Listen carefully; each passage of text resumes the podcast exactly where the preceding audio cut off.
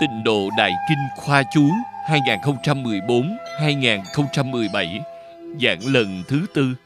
Phẩm 24 Tam bối giảng sanh, Ba bậc giảng sanh, Tập 319 Hòa Thượng Tịnh Không chủ giảng. Giảng tại Tịnh Tông Học viện Australia. Thời gian ngày 13 tháng 3 năm 2016 Dịch giả Minh Tâm và Thích Thiện Trang Kính chào chư vị Pháp Sư. Quý vị đồng học Mời an tọa.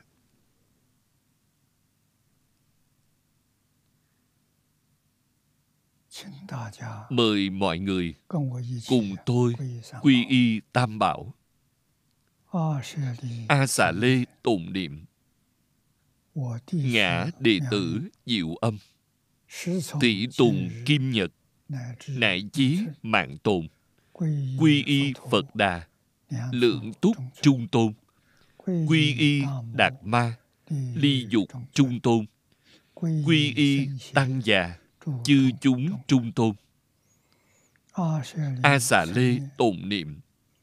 Ngã đệ tử diệu âm. Tị tùng kim nhật. Nại chí mạng tồn. Quy y Phật Đà Lượng túc trung tôn.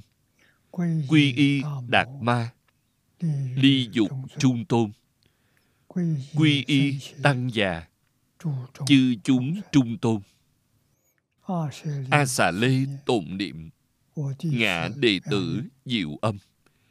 Tỷ tùng kim nhật. Nại chí mạng tồn. Quy y Phật Đà. Lượng túc trung tôn Quy y Đạt Ma, Ly dục trung tôn. Quy y Tăng già, Chư chúng trung tôn. Mời xem Đại Kinh Khoa Chú, Trang 759 Đếm ngược đến dòng thứ năm. Bắt đầu xem từ đó. Tu thiện nguyện sanh.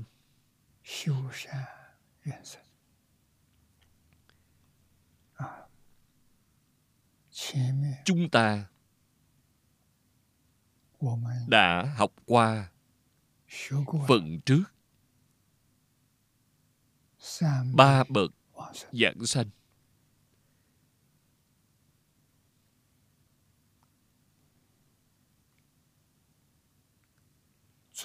khai thị quan trọng nhất đối với chúng ta. chính là hai câu tám chữ này.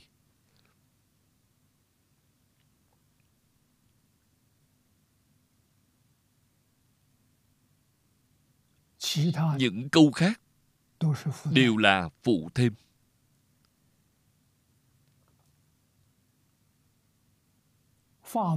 Phát bồ đề tâm nhất hướng chuyên niệm đây mới là câu quan trọng. Với bồ đề tâm nhất định phải làm rõ ràng. Thế nào là bồ đề tâm? Bồ đề là phạn ngữ ấn độ. Là từ dịch âm. Ý nghĩa là giác ngộ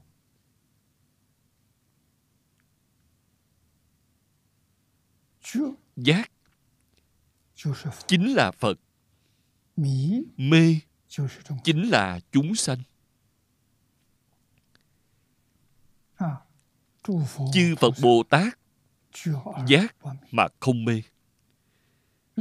Chúng sanh sáu đường. Mê mà không giác.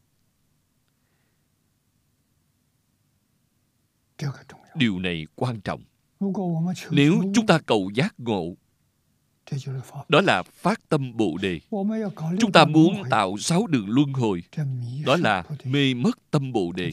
Không thấy tâm bồ đề nữa. Đều là một tâm chân thành. Khởi tác dụng của giác ngộ là phật bồ tát. Khởi mê hoặc điên đảo trôi theo dòng nước.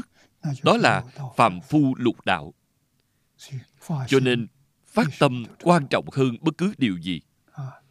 Đời này cần cầu giác ngộ.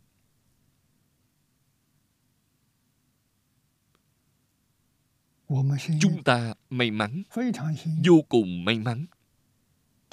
Đời này được thân người, gặp được đại thừa. Trong đại thừa còn gặp được tịnh độ tịnh độ là phật pháp thành tựu ngay trong đời này. Y chiếu pháp môn này tu hành thì nhất định đời này thành phật. Giảng sanh tịnh độ chính là thành phật.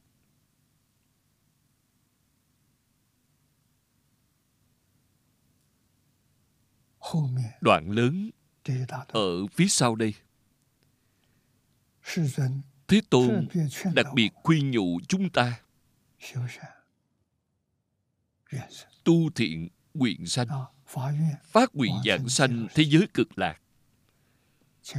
Mời xem kinh văn. Tùy kỵ tu hành nghĩa là tùy theo điều kiện chính mình tu hành.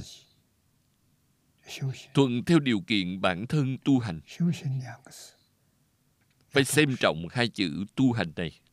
Chư thiện công đức phụng trì trai giới khởi lập tháp tượng phạn tự sa môn huyền tăng nhiên đăng tán hoa thiêu hương. Nghĩa là các công đức lành phụng trì trai giới xây dựng tháp tượng dân cơm sa môn treo phan đốt đèn rải hoa đốt hương.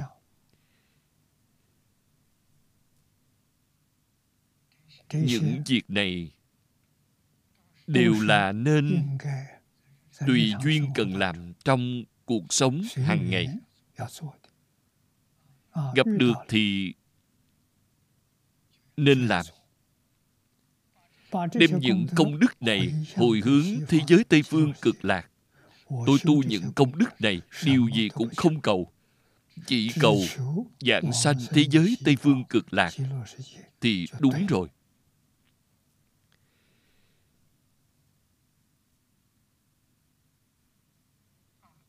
Với đoạn kinh văn này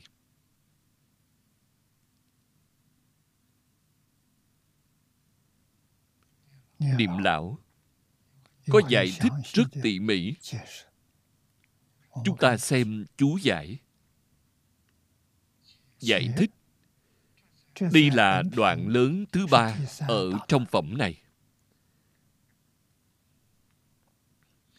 Tùy theo điều kiện chính mình mà tu hành các công đức lành. Câu đầu tiên này là nói tổng quát.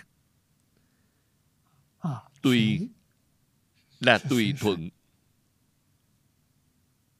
thuận theo.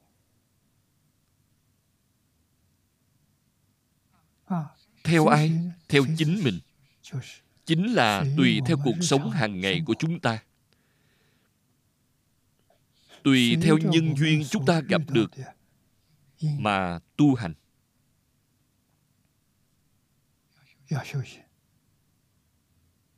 Hành là hành vi. khởi tâm động niệm là hành vi của ý nghiệp. Ngôn ngữ việc làm là hành vi của khẩu và thân. Hành vi có nhiều thêm cũng không ra ngoài ba loại lớn này. Thân khẩu ý. đó là hành vi của ba nghiệp. Hành vi lỡ có sai lầm thì đem sửa đổi lại gọi là tu hành phải hiểu được ý nghĩa này. Phải rất rõ ràng. Thế nào là tu hành? Đem ý niệm sai lầm. Ý niệm không thiện sửa đổi lại là tu hành. Ngôn ngữ có sơ xuất cũng phải sửa đổi việc làm của thân thể là hành vi của thân nghiệp.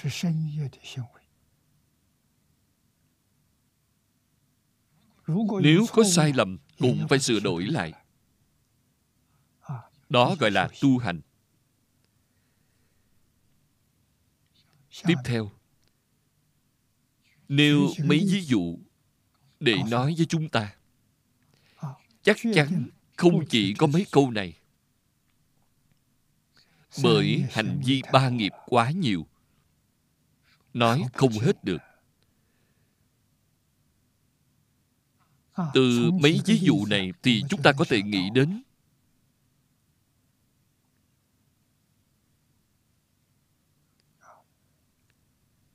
Dứt tất cả ác tu tất cả thiện. Chính là các công đức lành. công chính là tác dụng đức chính là quả báo. thiện có thiện quả ác có ác báo. quả báo thiện ác tơ hào không sai. quá nhiều ví dụ rồi. chúng ta lắng tâm để tư duy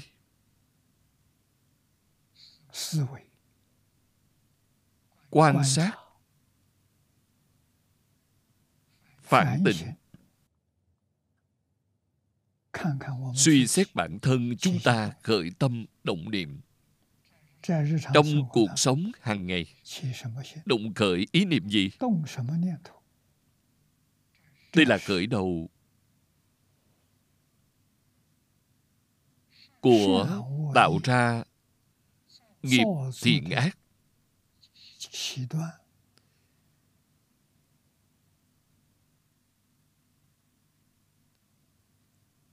Hành thiện làm ác. Khởi lên từ đâu? từ ý niệm. Một niệm thiện. Thế nào là thiện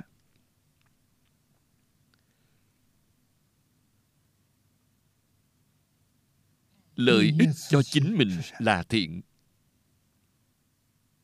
Lợi ích cho chúng sanh là thiện.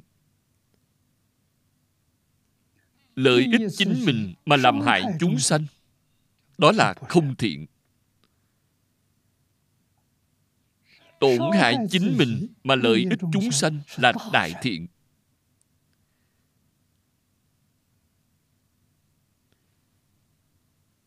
Đều ở trong khởi tâm động niệm trong ngôn ngữ việc làm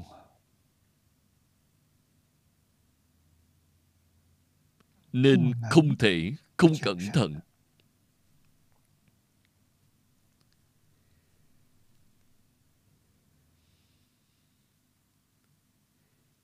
Tiếp theo niệm lão đã nêu mấy ví dụ. Trong các công đức lành theo khả năng của mình. Chính mình có năng lực làm được. cố gắng để làm đến được. Khuyến khích chính mình nỗ lực phải đem việc này làm tốt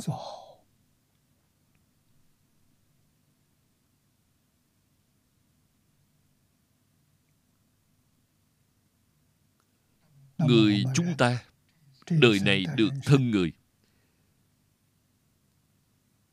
Gặp được phật pháp. Gặp được đại thừa. Thế nào là đại thiện? Thế nào là chân thiện? Cổ nhân có hai câu nói. Dị dạng thánh kế tuyệt học dị dạng thế khai thái bình. Đây là thiện trong thiện. thiện ở trong đại thiện. Dạng thánh là quá khứ. thánh là thánh hiền. Đại thánh đại hiền. bao nhiêu thế hệ. Pháp mà quý ngài tu pháp mà quý ngài hoàng pháp mà quý ngài truyền.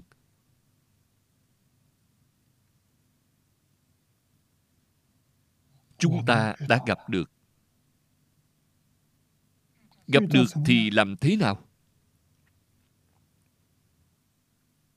Phải đem những đại pháp này kế thừa tiếp. chúng ta nghiêm túc nỗ lực chăm chỉ học sau khi học thành thì hoàng pháp lợi sanh còn phải truyền cho đời sau. Có người kế tục. thì phật pháp sẽ không đoạn dứt trong tay chúng ta. Chúng ta tiếp nhận lại từ chỗ này. Học mà thực hành thì cả đời được thọ dụng. Thọ dụng này. Thầy phương đông mỹ nói với tôi là sự hưởng thụ cao nhất của đời người. Đã đạt được chưa? Đạt được rồi. Thật đạt được rồi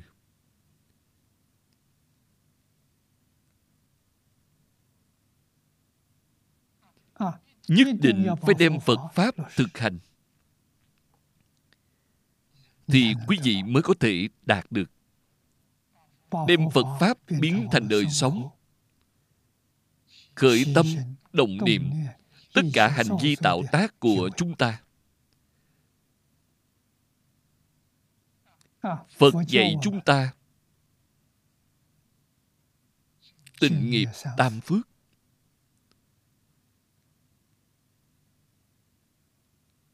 đây là khai thị căn bản.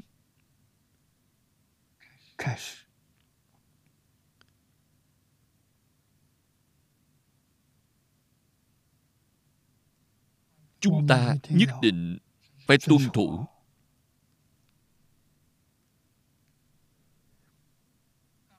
tình nghiệp tam phước có ba điều. điều thứ nhất là hiếu dưỡng phụ mẫu. Chúng ta làm được hay chưa? Đối với cha mẹ có tận hiếu đạo hay chưa? Phật dạy đệ tử câu đầu tiên. Câu đầu tiên là gốc của gốc.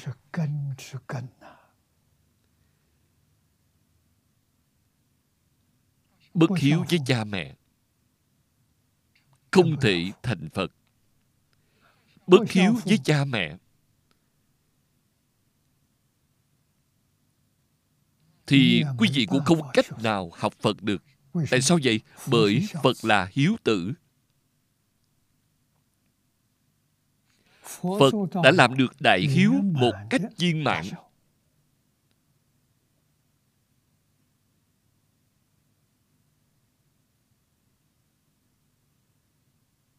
chúng ta không có tận hiếu vậy làm sao được.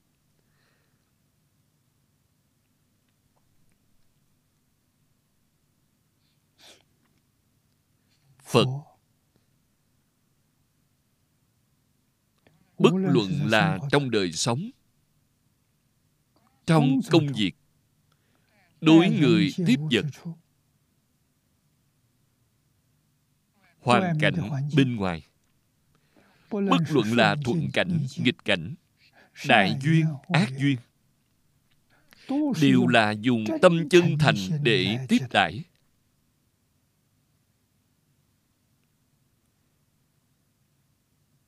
Chúng ta có làm được chưa? Không có câu nói nào là lừa gạt chúng sanh.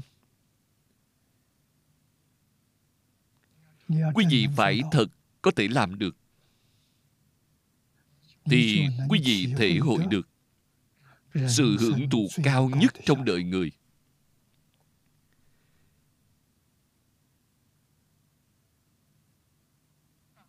Quý vị không thể hội được là quý vị chưa có nhập môn. đối với kinh giáo của phật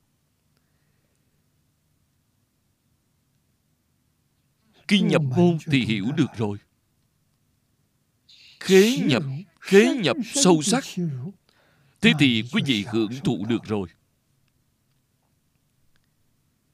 Quý vị hưởng thụ giống với phật bồ tát. Quý vị hưởng thụ giống với khổng tử nhan hồi. Sự hưởng thụ này là gì? Hạnh phúc vui vẻ. Hạnh phúc vui vẻ không liên quan với địa vị.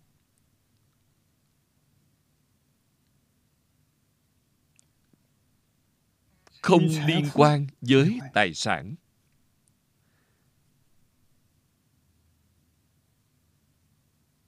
Cũng không liên quan với bất cứ làm ngành nghề nào. Cũng không liên quan với nam nữ già trẻ. Chỉ cần quý vị hiểu được có thể thể hội được. Sau khi thể hội được thì dùng trong cuộc sống. hàng ngày. Quý vị liền dùng được rồi. Thì hưởng thụ được rồi. Một người hạnh phúc viên mãn vui vẻ. Biểu hiện ở bên ngoài là một niềm hoan hỷ. Thường sanh tâm hoan hỷ pháp hỷ sung mãn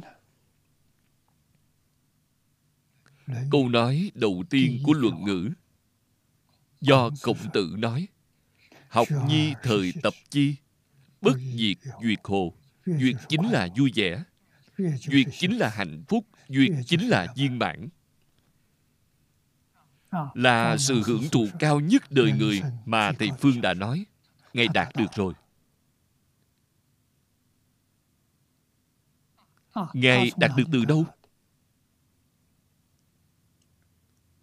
Tình nghiệp tam phước mà thích ca mâu ni phật dạy cho chúng ta ngài làm được toàn bộ rồi.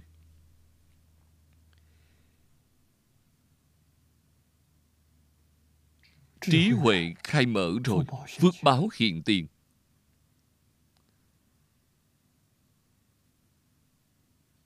Được mọi người tôn xưng là tam giới chí tôn gọi là thế tôn. Khen ngợi đến tột cùng tôn quý nhất thế gian được người tôn trọng tôn quý nhất. Đó là thầy.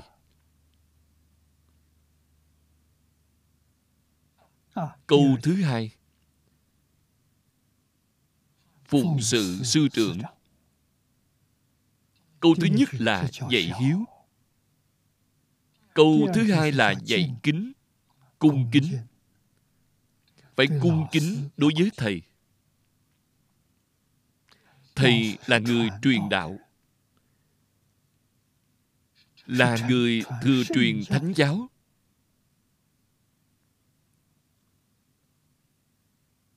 Không phải người bình thường ngài trong việc dạy học. Ngài trong cuộc sống hàng ngày. Cuộc sống hàng ngày làm biểu pháp. Đem điều đã học làm được toàn bộ. Làm tấm gương cho chúng ta xem. Là thân hành ngôn giáo. Điều ngài nói đều làm được rồi. Cho nên chúng ta đối với đạo. Đối với giáo, phải tôn trọng. Bởi vì tôn trọng đạo, tôn trọng giáo học. Cho nên, đối với thầy giáo thì đặc biệt tôn trọng. Ngày nay xã hội có vấn đề rồi. Vấn đề xảy ra ở chỗ nào? Nó tóm lại một câu chính là giáo dục. vấn đề giáo dục xảy ra ở chỗ nào? Thầy không biết thân hành ngôn giáo. học sinh không biết tôn trọng thầy. học sinh không tôn trọng thầy thì dù thầy là khổng tử thầy là thích ca mâu ni phật. Cũng dạy không nổi quý vị. Tại sao vậy? bởi quý vị nghe không vào. Quý vị không đặt lời của thầy vào trong tâm. cho nên thầy không có cách nào dạy quý vị được. Vấn đề xảy ra ở chỗ này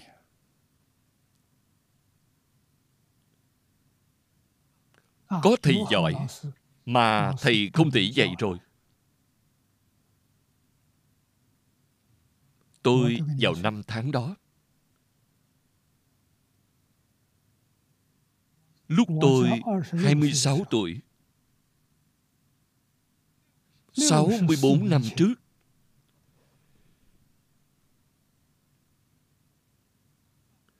Tôi gặp được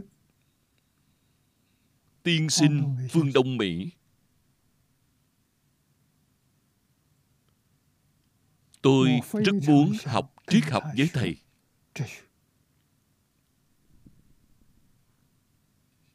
Đó là một nhà triết học giáo sư triết học.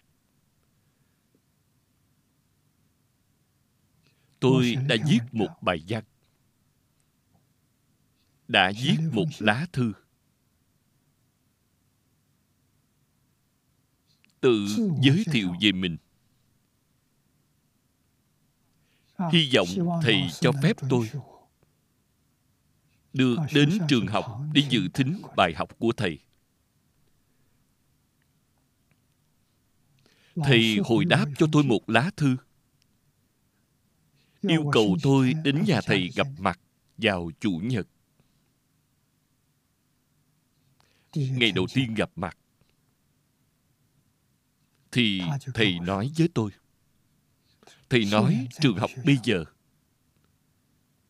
quý vị nên ghi nhớ là trường đại học 65 năm trước đại học Đài Loan.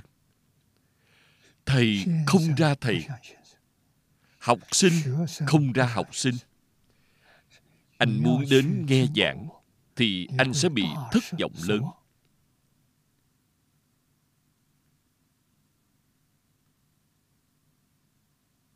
mấy câu nói này chẳng khác nào.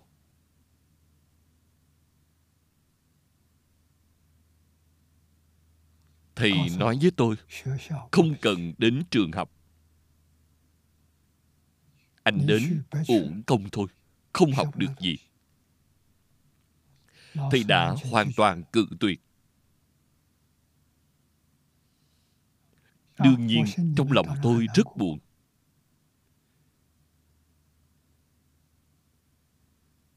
chúng tôi im lặng. Sáu bảy phút. Thì thầy mở lời. Nói được rồi như vậy. Mỗi ngày chủ nhật anh đến nhà tôi. Tôi dạy cho anh một bài học. Thời gian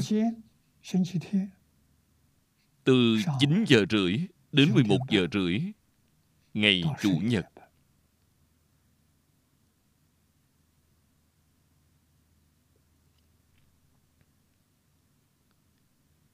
điều này tôi không nghĩ tới. Không ngờ tới. Vô cùng cảm ơn. cho nên mỗi ngày chủ nhật tôi đến nhà của thầy. Thầy đã giảng cho tôi một bộ triết học khái luận. Nội dung chương sau cùng. Giảng triết học kinh phật. Thời bấy giờ chúng tôi không có tín ngưỡng tôn giáo. Chúng tôi đã hiểu lầm cho rằng phật giáo là mê tín. tất cả tôn giáo đều là mê tín. Phật giáo là mê tín trong mê tín. Tại sao vậy? bởi xem phật giáo là đa thần giáo. Đa thần giáo là tôn giáo cấp thấp. Tôn giáo cấp cao chỉ có một chân thần. Tôn giáo cấp thấp thứ gì cũng lạy dường như phật giáo là đa thần giáo là tôn giáo cấp thấp. Có quan niệm như vậy. Thì giảng nội dung này cho tôi. Chúng tôi cũng không thể tiếp nhận. Rất kinh ngạc. thì đành phải giảng từ đầu. giới thiệu phật giáo cho chúng tôi phật là thích ca mâu ni phật. Thích ca mâu ni phật là nhà triết học vĩ đại nhất trên thế giới. Tôi chưa nghe nói qua. Triết học kinh phật là đỉnh cao nhất của triết học toàn thế giới. Học phật là sự hưởng thụ cao nhất của đời người. Chúng tôi vào cửa phật như thế nghe điều chưa từng nghe. Chúng tôi tin tưởng thầy không lừa gạt người. Thầy giảng đều là lời chân thật. Cho nên tôi bèn thỉnh giáo thầy. Triết học kinh phật của thầy là học với ai vậy ạ? À?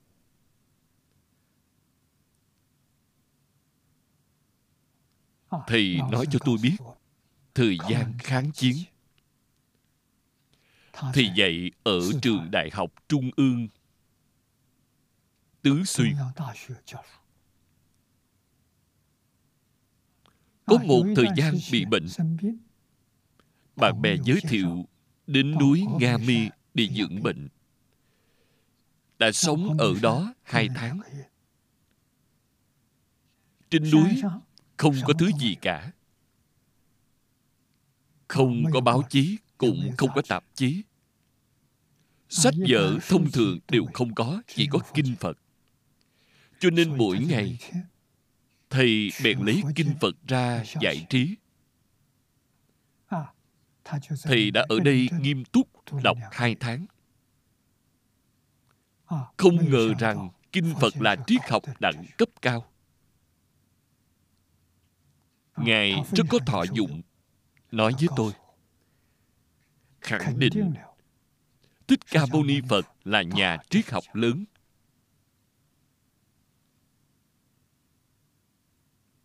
Nhân duyên tôi học phật là từ đó. cho nên tôi không phải học từ trong chùa chiền. Tôi học được từ trong lớp học nhỏ ấy của thầy.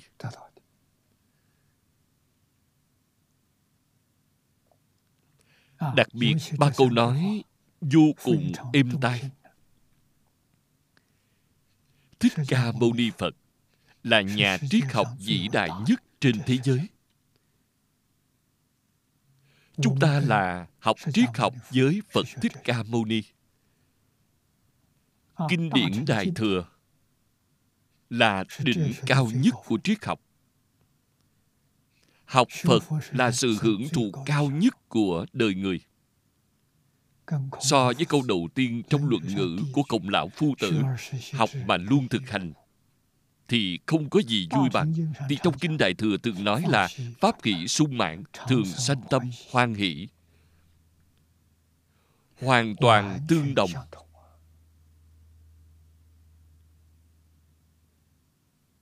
chúng tôi đã đi vào phật môn như vậy. Đạt được sự thù thắng không gì hình dung được.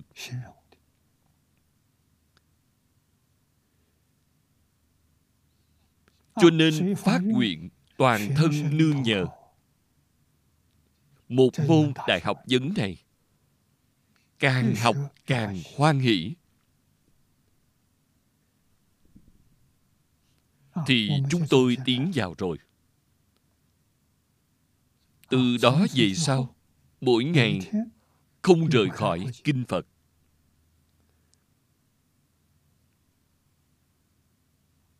Sau đó tôi gần gũi đại sư chương gia ba năm. Nền móng phật pháp của tôi là do thầy xây dựng. mười năm với thầy lý. mười năm học giáo. Kỹ năng giảng kinh dạy học này là học dưới thầy lý mà có.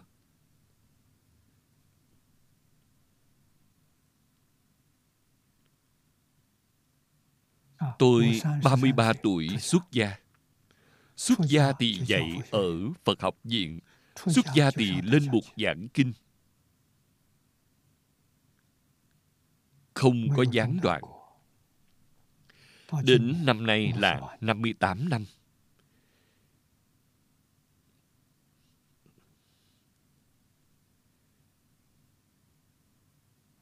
Những điều này đều là thuộc về chư thiện công đức.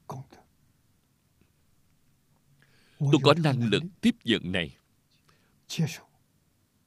Có năng lực này đem phát dương quan đại. Vấn đề tiếp theo ngày nay là truyền nhân.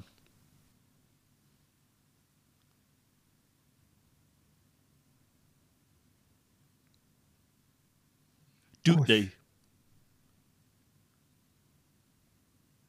tôi có nghĩ qua. Lúc bốn mươi mấy tuổi ở Phật Quang Sơn đã nghĩ qua. Nhưng duyên không đủ. Lần thứ hai ở Singapore, tôi làm thực nghiệm. Ta mở lớp học kinh ngắn hạn.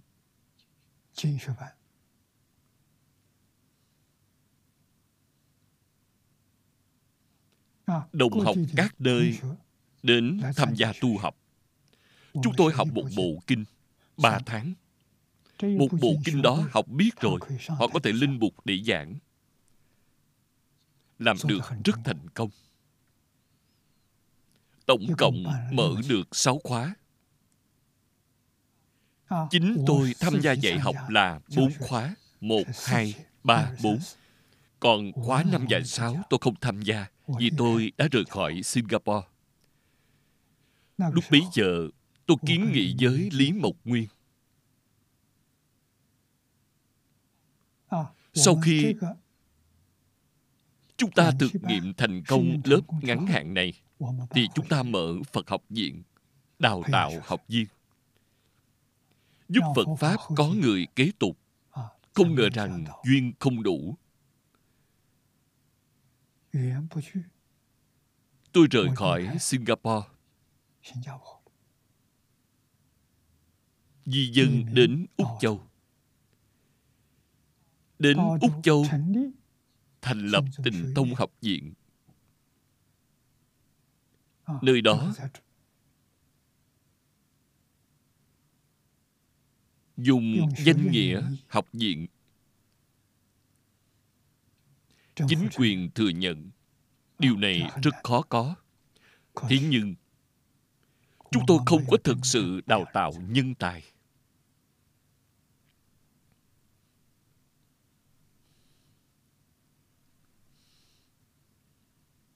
Vẫn là duyên bên ngoài thù thắng. giảng kinh khắp nơi. qua giảng ở malaysia ở Đài Loan, ở Hồng Kông. Thỉnh thoảng cũng nhận lời mời đi nước ngoài giảng kinh. Nhưng thời gian cũng không dài.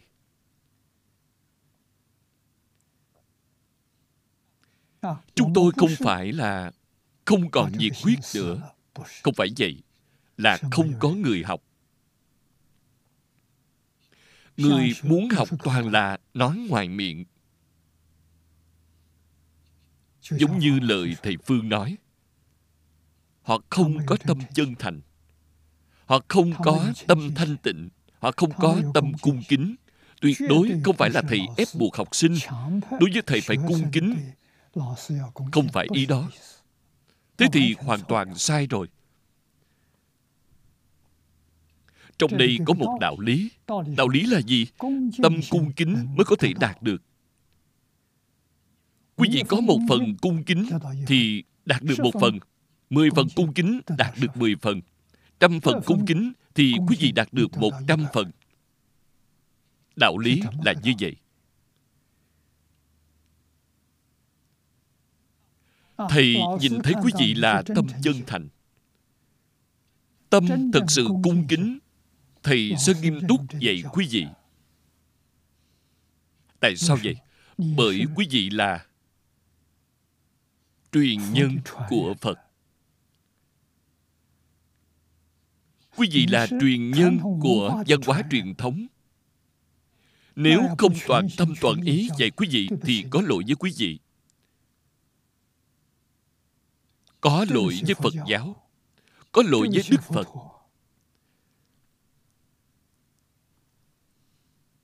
hạng người thật thà như vậy. Có tâm chân thành tâm cung kính. đến đâu để tìm. Vì sao? tôi rõ ràng đạo lý này. Vì sao thầy phương không cho tôi đến trường học dự thính mà đến nhà thầy dạy? tại sao vậy? bởi tôi có một chút tâm cung kính đối với thầy so với người xưa tôi không sánh bằng. Người xưa tâm cung kính. tâm chân thành ấy chỉ ít phải đạt 70 phần trở lên mới đạt tư cách. Tôi so với những vị thầy ấy chính là ba vị thầy. Thầy phương đại sư chương gia thầy lý về tâm cung kính tâm chân thành của quý ngài có thể đạt được 80 phần 90 phần. Đến mức độ đó tôi so với các ngài tôi chỉ có 30 phần. Thế nhưng người ngày nay họ ngay cả ba phần năm phần cũng không có. Làm sao đây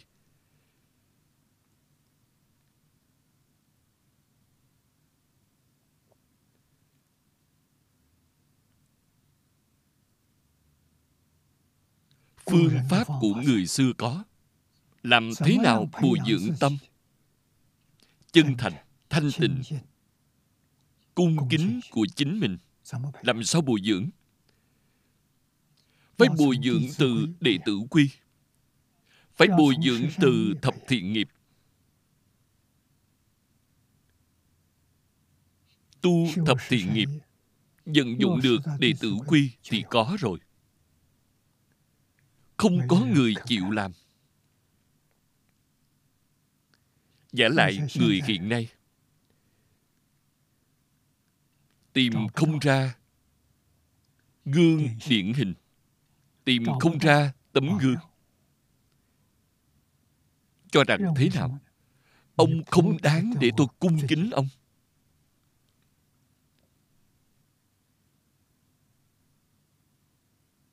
Cho nên người thật sự có học vấn có đức hạnh không dạy nữa. Chính mình lão thật niệm phật cầu sanh tịnh độ.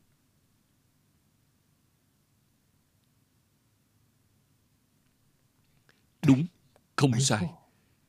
thế nhưng chúng tôi nhìn thấy phật pháp sắp suy tiếp tục suy sẽ diệt vong trong tay chúng ta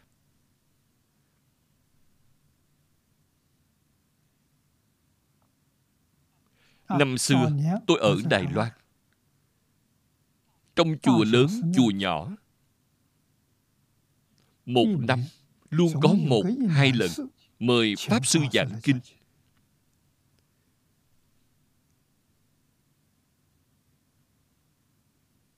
thời gian đại khái ít thì một tuần lễ. dài thì một tháng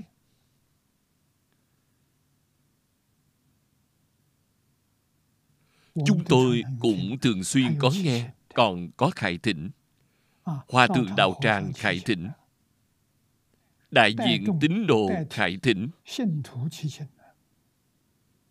ngày nay không còn nữa. Ngày nay toàn là pháp hội kinh sám phật sự. Vậy thì làm sao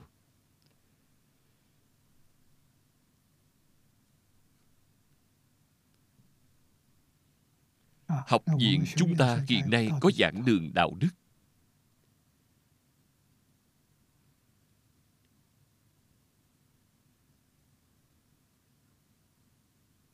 Cho nên quý vị nên nghĩ xem danh xưng học viện này. Đó là giáo dục. Giáo dục tôn giáo. Học viện chúng ta đây có thể mỗi ngày đều có giảng kinh hay không? Thời gian không cần nhiều một tiếng đồng hồ. Mọi người luân phiên giảng. Thứ hai xếp ai? thứ ba xếp ai? Thứ tư xếp ai? ngày ngày đều phải giảng. một người cũng giảng. hai người ba người cũng giảng. bên ngoài không có người nghe chúng ta còn có một số hộ pháp. Hộ pháp đến hai ba người nghe. Dần dần năm năm mười năm hai mươi năm thì số người càng ngày càng đông. Vậy thì hưng vượng lên rồi.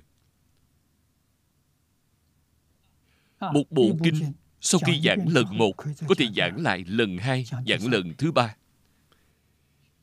Tôi học kinh giáo. Tiêu chuẩn của tôi là mỗi một bộ kinh học biết rồi phải giảng 10 lần.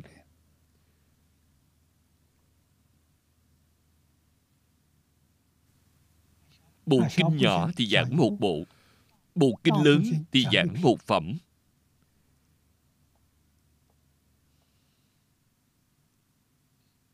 Kéo phong trào giảng kinh này đi lên.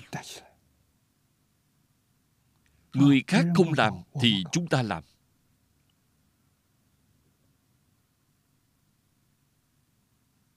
tư liệu tham khảo nhiều. Video giảng kinh ngày nay chúng ta tập hợp có của đời trước. Từ chúng ta nghe nhiều. Chúng ta nghe video này 10 lần. sau đó tự chúng ta lên bục diễn giảng. Cần phải kiên trì cần phải bền lòng. Không phụ lòng phật giáo. Nếu không có hoàng pháp lợi sanh thì phật giáo sẽ suy phật giáo sẽ diệt.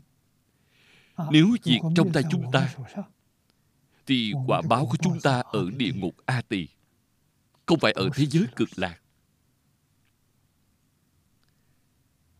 Tại sao quý vị xuất gia xuất gia chính là tiếp nối huệ mạng của phật. Hoàng pháp lợi sanh.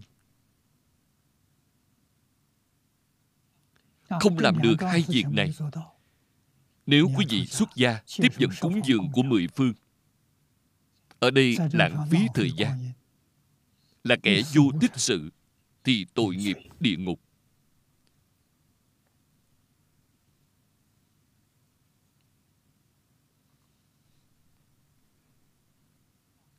cho nên trong kinh đã nói chú giải của niệm lão cũng chú được hay tùy theo khả năng mình cố gắng để làm được đó là không miễn cưỡng. Chính quý vị có bao nhiêu năng lực học một bộ kinh?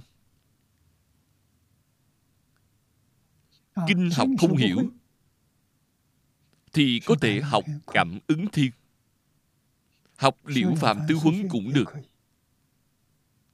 học đệ tử quy cũng được. học tốt những bộ này. Chính mình cũng ở đây giảng lần này đến lần khác. Đừng sợ không có người nghe. Không có người nghe thì sắp xếp bàn ghế. Quý vị giảng cho bàn ghế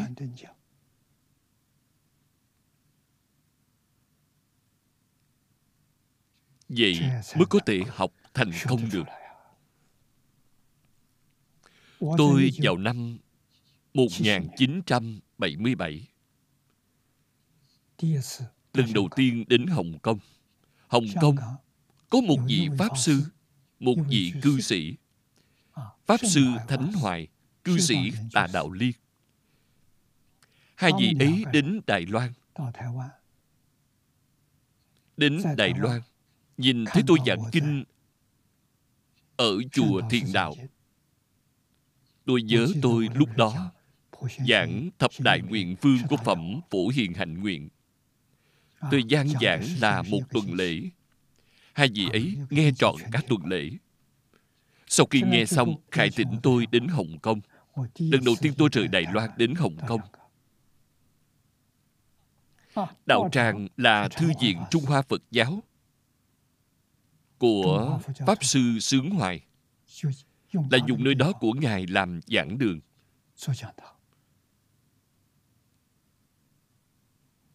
Tôi đến hồng kông. Visa cấp cho tôi 4 tháng. Chúng tôi giảng kinh lăng nghiêm. Một ngày giảng 2 giờ. một nửa phần trước hai tháng 2 giờ có phiên dịch. Chính là trên thực tế chẳng một giờ. Còn hai tháng sau, mọi người có thể nghe hiểu tiếng của tôi. Không cần phải phiên dịch. Họ nói chuyện tôi cũng nghe hiểu được, tôi không biết nói. Họ nghe tiếng của tôi cũng nghe hiểu. Cho nên chúng tôi đã có thể giao lưu rồi.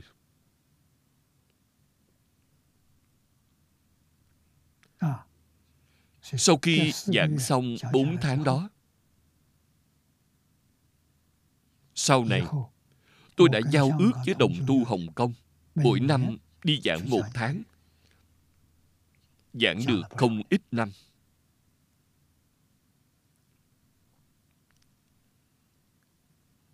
Ngày nay không có người giảng kinh rồi.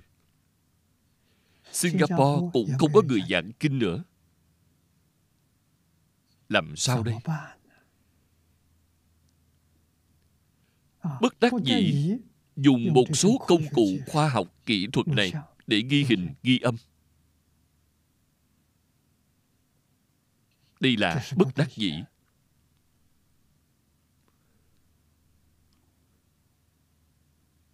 không có người sao tiếp nối chúng ta Năm nay tôi 90 tuổi rồi Không thể có thêm 90 năm nữa. Điều này mọi người đều biết. Tôi thường nói với mọi người Sau 80 tuổi Không có ngày mai rồi. Ngày ngày phải ghi nhớ Rất có khả năng là hôm nay đi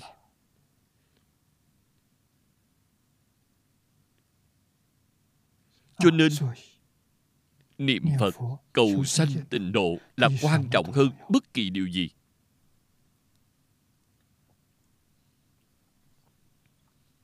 Mấy câu tiếp theo đây.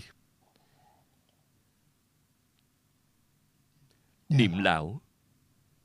Trích dẫn kinh điển. Chỉ bảo chúng ta.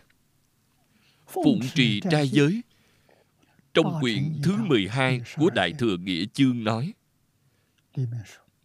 Phòng ngừa, ngăn cấm nên gọi là giới. Phòng là ngăn ngừa. Cấm là không cho phép. Cho nên Phật chế định không sát sanh, không trộm cắp, không tà dâm, không uống rượu, không giọng ngữ, đây là phòng ngừa chúng ta.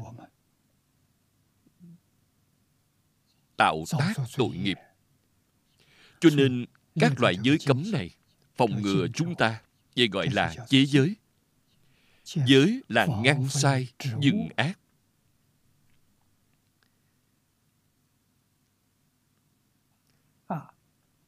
Thanh khiết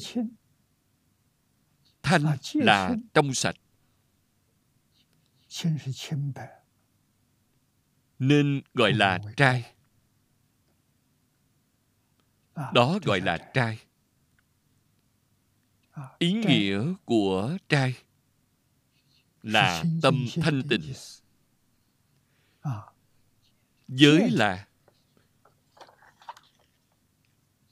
trong tứ phần luật âm nghĩa nói giới cũng là nghĩa khác của luật dạy gọi là giới luật. Thông thường chúng ta gọi là giới luật.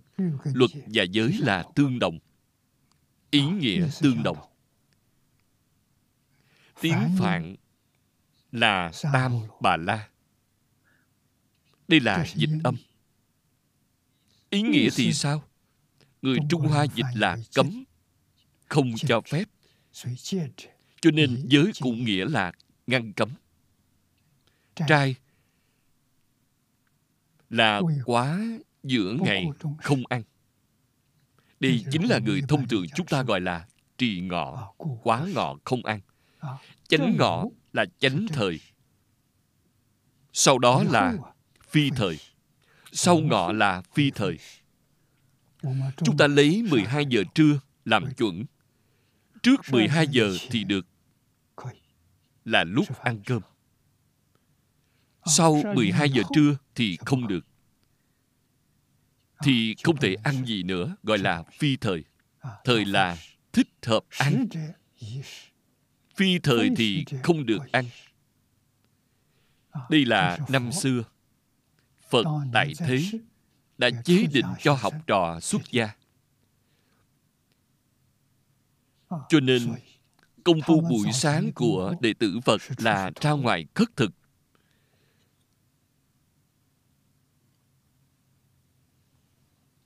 Sau khi khất thực trở về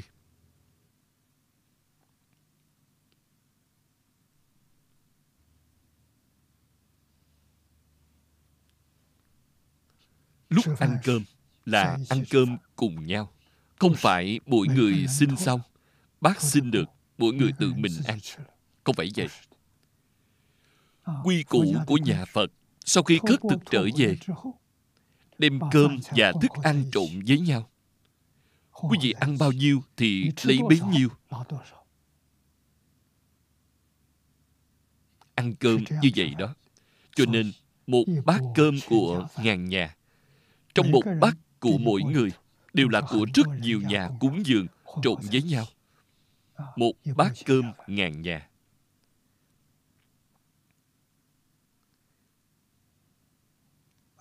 Tiếp theo giải thích chữ thời. Thích hợp ăn là phải nên ăn cơm vào lúc đó phi thời là không thích hợp ăn. Quá giữa ngày không ăn. thường thì nói quá ngọ không ăn đó gọi là trì trai. trì trai và ăn chay là hai việc người ngày nay đa phần cho rằng trai đều là ăn chay không phải. điều này sai lầm. Tại sao vậy? Bởi lúc đi khất thực người ta cho gì thì ăn đó không có lựa chọn. đó là của thí chủ cúng dường. Có gì ăn đó? Nhất định phải hiểu điều này. Ăn chay là ăn chay. ăn chay không phải là trai. Ăn chay là không có thức ăn tanh mặn mặn là động vật chính là thịt. ăn thịt thịt là mặn tanh là năm loại rau tanh. Năm loại trong rau cải người xuất gia không ăn. chính là hành. Củ tỏi củ kiệu củ nén. những thứ này còn có hẹ cụm ở trong đó những thứ này gọi là năm loại rau tanh. Tanh và chay phải làm rõ ràng. những thứ này tuy nó không phải là mặn nhưng tính chất của nó không tốt. phật cũng chế định giới luật không cho phép ăn. tại sao vậy? bởi năm loại này tuy là thực vật. Ăn sống chúng dễ dàng dẫn đến kích thích tính nóng nảy. chính là nội nóng. Cho nên phật không cho ăn những thứ này. Ăn chín thì những thứ này sản sinh ra hormone kích thích dẫn khởi tình dục. cho nên không được phép ăn.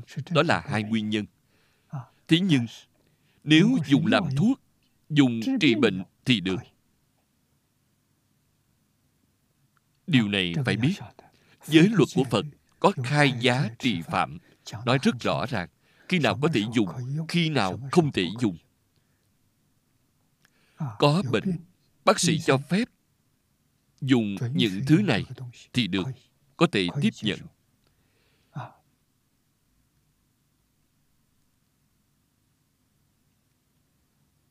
tiếp theo trích từ sách nam sơn nghiệp sớ nam sơn là đại danh từ trong luật tông. Thời nhà đường pháp sư đạo tuyên xây đạo tràng tại núi trung nam chuyên hoàng giới luật. trong nghiệp sớ nói trai là chỉnh tề chỉnh tề nhất tâm. hoặc nói là thanh tịnh. Ý nghĩa của trai là thanh tịnh nên trì trai là trừ đi những bất tịnh để tâm thanh tịnh. Chú trọng ở tu tâm thanh tịnh.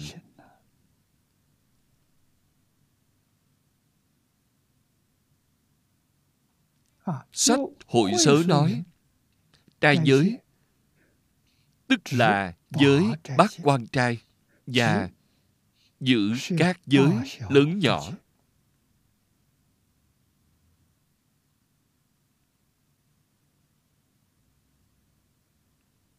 trong hội sơ nói trai giới.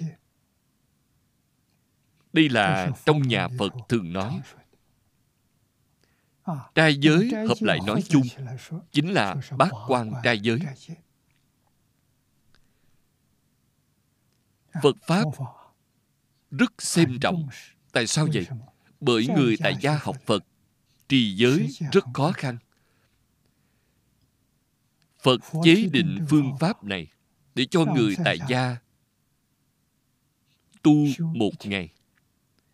Bắt quan trai giới là một ngày. Một ngày đó trì trai giữ giới. trai chính là quá ngọ không ăn. Giới chính là năm giới hoặc là tám giới. thông thường dùng tám giới rất nhiều đây là phật. đặc biệt từ bi mở duyên ra cho hàng tại gia học phật.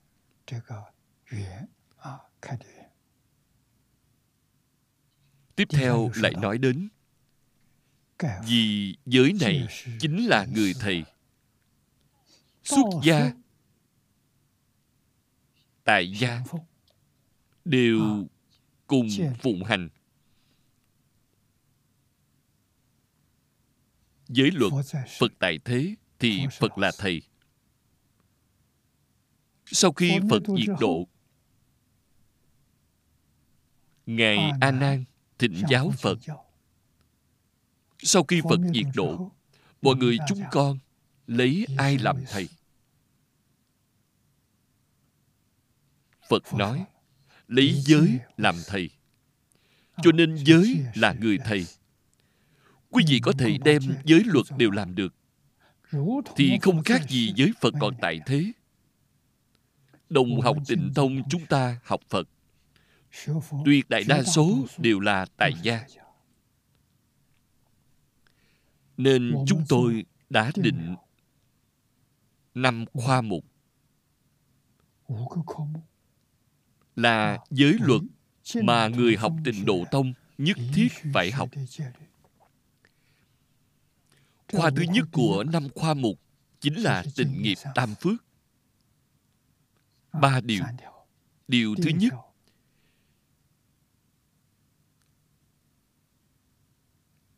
Hiếu dưỡng phụ mẫu phụng sự sư trưởng từ tâm bất sát tu thập thiện nghiệp.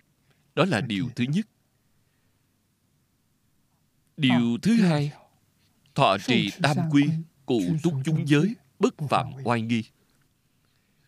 Điều thứ ba phát bồ đề tâm thâm tín nhân quả. Đọc tụng đại thừa khuyến tấn hành giả. đây là bồ tát đại thừa. Giới đồng học tịnh độ tông chúng ta thì đây là giới căn bản của chúng ta sau đó lại thêm vào lục hòa. Lục hòa kính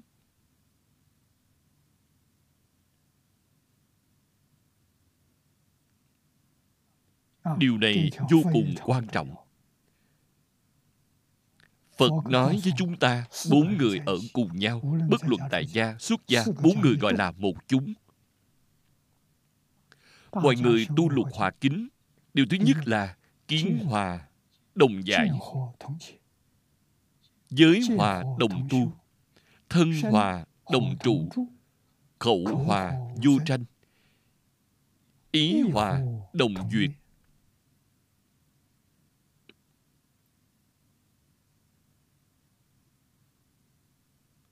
sau cùng là lợi hòa đồng quân.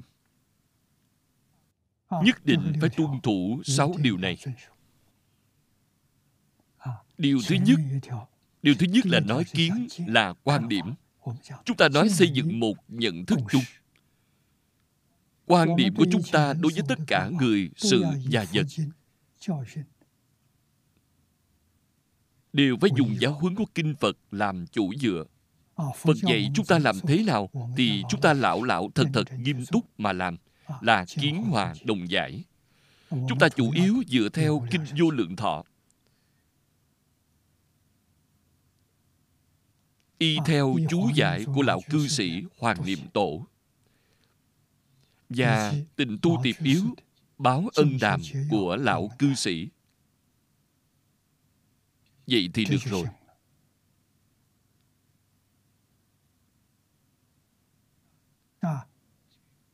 giới đồng tu. thân đồng trụ. khẩu vô tranh ý đồng duyệt. Mọi người cùng nhau hoan hoan hỷ hỷ pháp kỵ sung mãn lợi đồng quân. Đây là lợi chủ yếu chính là cúng dường. cúng dường chính là buổi trưa một bát cơm này. Một bát cơm đem về trộn với nhau. trộn đều lại mọi người chia ra mà ăn là ý nghĩa như vậy là đồng đều. Thật làm được rồi. Là học tập bắt đầu từ tam học. Nguyên tắc chỉ đạo cao nhất là nhân giới đắc định nhân định khai huệ. Cho nên phải tuân thủ nguyên tắc của giới định huệ. Sáu ba la mật của bồ tát mười đại nguyện dương của bồ tát phổ hiền. Năm khoa mục này cần nhớ kỹ. khởi tâm động niệm lời nói việc làm. Nhất định không được trái giới năm khoa mục này. đó là trì giới của tịnh độ tông. một chút cũng không phiền phức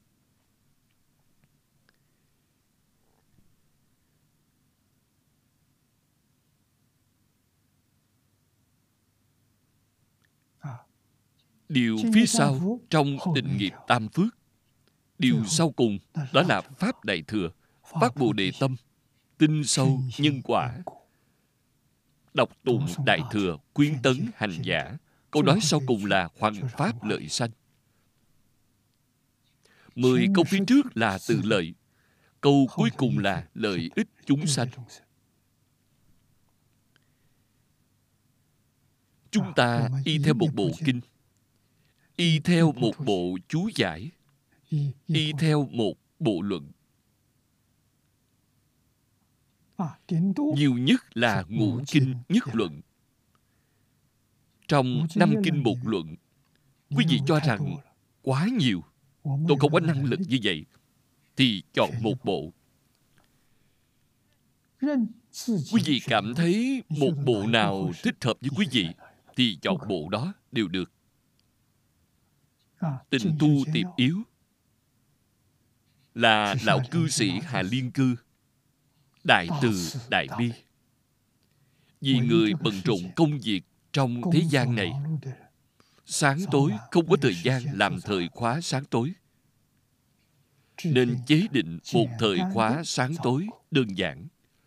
Chỉ có 32 lạy nửa tiếng đồng hồ thì có thể thực hiện xong rồi.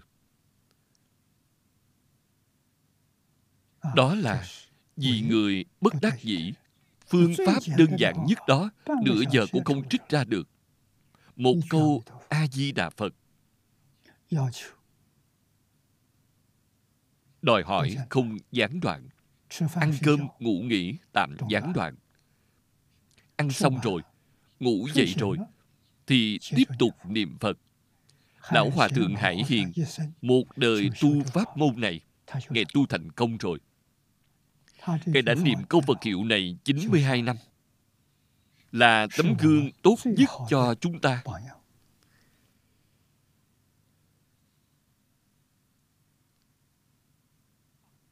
Nói đến giới luật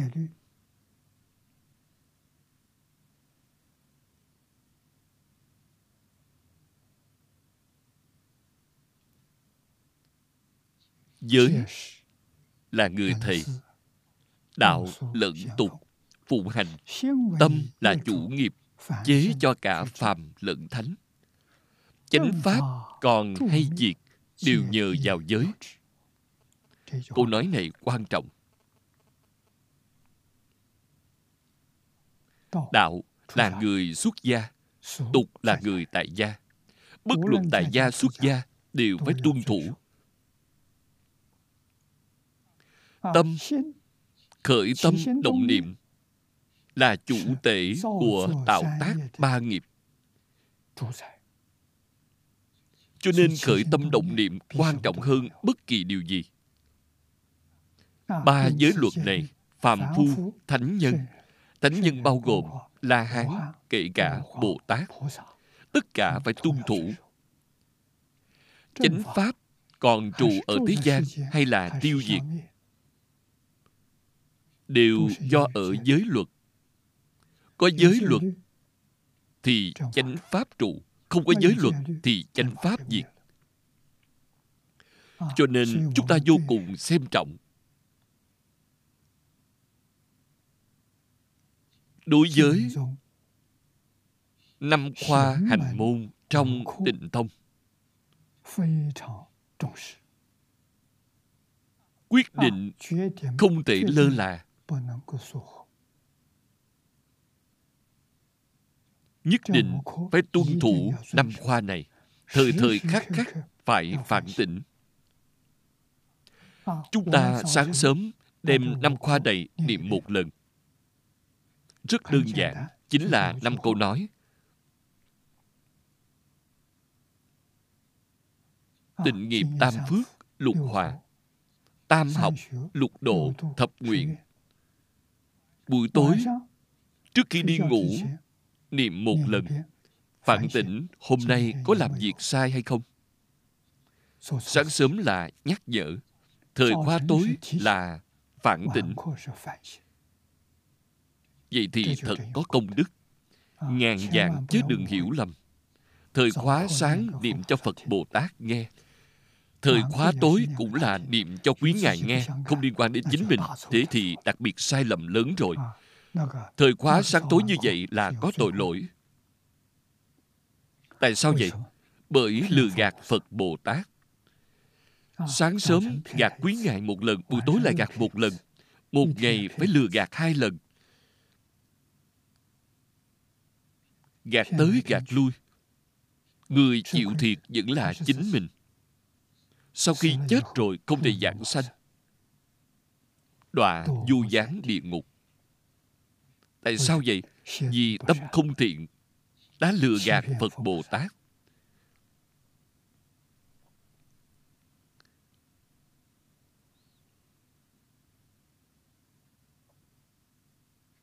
Giới sáng hơn mặt trời mặt trăng tôn quý như châu báu hai câu nói này là hình dung từ ánh sáng của giới quang minh của giới đức ấy giống như mặt trời mặt trăng. Sự quý báu của giới đức giống như viên bảo châu. Thà chịu khát mà chết. chứ chẳng uống nước có trùng trong đây có một câu chuyện là chỉ nước chưa được lọc qua. nước hàm chứa côn trùng nhỏ.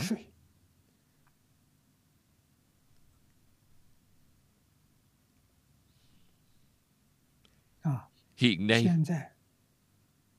không giống với ngày xưa. Ngày xưa du hành rất gian khổ. đi đường mà khát nước phải tìm nước bên sông nhỏ trong kênh rạch để uống. cho nên ra ngoài du hành đều mang một túi lọc nước. khi lọc qua uống nước lọc đó. Đây là điều phật cho phép trong giới luật. nước chưa lọc qua thì không được uống. vì sợ bên trong có côn trùng nhỏ. Làm được chú ý cẩn thận như vậy. Phần sau còn có thà bị chết trói chứ không hại lá cỏ. Đây cũng là trì giới. Người ta dùng cỏ sống đang bệnh thành một sợi dây. Để dây trói, quý vị lại quý vị không dám tháo nó ra sợ làm tổn thương lá cỏ. Đây là thực vật. Nước lọc ở phía trước là động vật. Đối với động vật thực vật đều không làm tổn thương. Đây là giới luật nhà phật. Hiện nay chúng ta ở nước ngoài chúng ta ở công viên nhìn thấy một thảm cỏ, xanh mơn mởn, khá đẹp mắt. Thế nhưng có người đang cắt cỏ. Phật có cho phép không? Không cho phép. Nhà phật tuyệt không cho phép.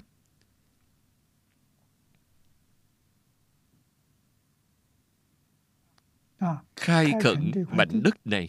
Trong mảnh đất này có cỏ, có cây nhỏ. Phải tế quỷ thần trước.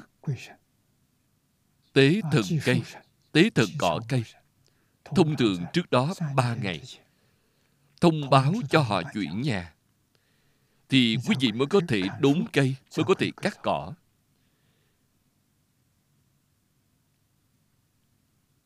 chúng tôi đến chỗ này.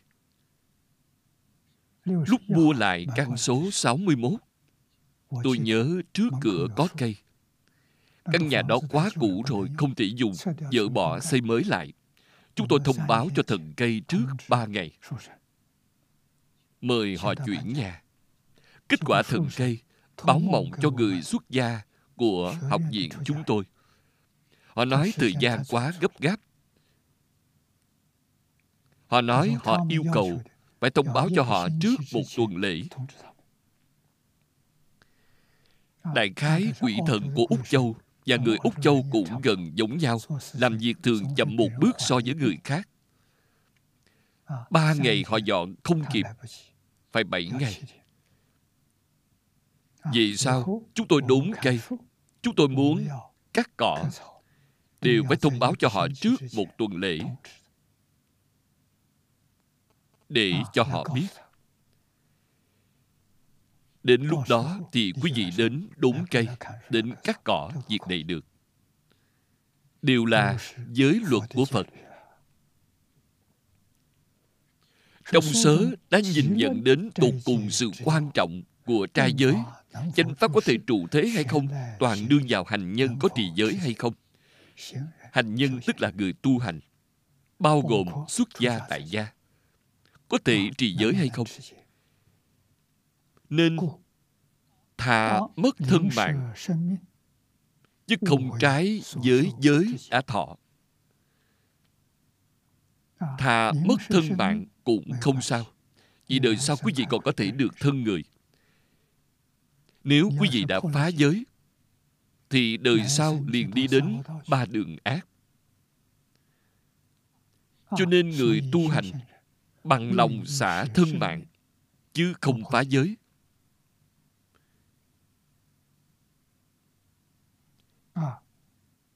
niệm lão dẫn chứng kinh điển ở đây để nói với chúng ta. Phật pháp có thể thường trụ ở thế gian này hay không? Hoàn toàn xem đệ tử tại gia xuất gia của phật. có thể giữ giới hay không? có thể trì giới hay không?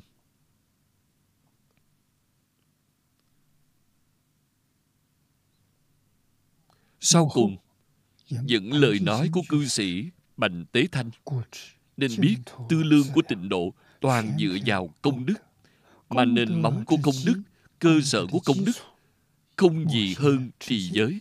Bởi giới thanh tịnh thì tâm thanh tịnh tâm tịnh thì quốc độ tịnh. Câu nói sau cùng này quan trọng. Giới tịnh thì tâm tịnh quốc độ tịnh quốc độ tịnh chính là hoàn cảnh sinh sống của chúng ta. Nói suy rộng ra bao gồm thế giới tây phương cực lạc. Tâm tịnh thì phật độ tịnh làm thế nào tâm tịnh giới tịnh thì tâm tịnh tâm tịnh thì phật độ tịnh. Tiếp theo thứ tư. Tạo lập tháp tượng. Tháp trong nhà phật. Cụ vân là nói đầy đủ.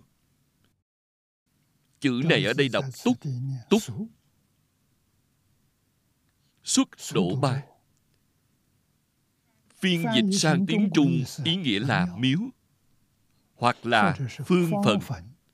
Chúng tôi nhìn thấy rất nhiều đạo tràng ở ấn độ. Là nơi an trí xá lợi của phật. Tháp là để cúng dường xá lợi của phật. Cho nên nếu xá lợi này rất nhỏ thì dùng tháp nhỏ cúng dường cũng được. Nếu xá lợi rất nhiều phải xây tháp lớn. trong hội sớ có nói đặt trong tháp có ba ý nghĩa. Thứ nhất biểu dương vượt hơn người. Người đó dạng sanh rồi. Lúc hòa tán lưu lại rất nhiều xá lợi. Xá lợi có thể chứng minh vì ấy tu hành có công đức vì ấy tu tốt. nếu không phải chân chánh tu hành thì sẽ không có xá lợi. Nên đó là người thù thắng. Có người lưu lại toàn thân thể gọi là xá lợi toàn thân. Như đại sư lục tổ huệ năng thì nhục thân của ngài vẫn còn. Hơn ngàn năm không hư hoại. Trong không ít chùa chiền ở đại lục đều có nhục thân của người tu hành lưu lại. lưu nhục thân. xây tháp cúng dường cho họ khá nhiều chúng ta gọi là tháp xá lợi.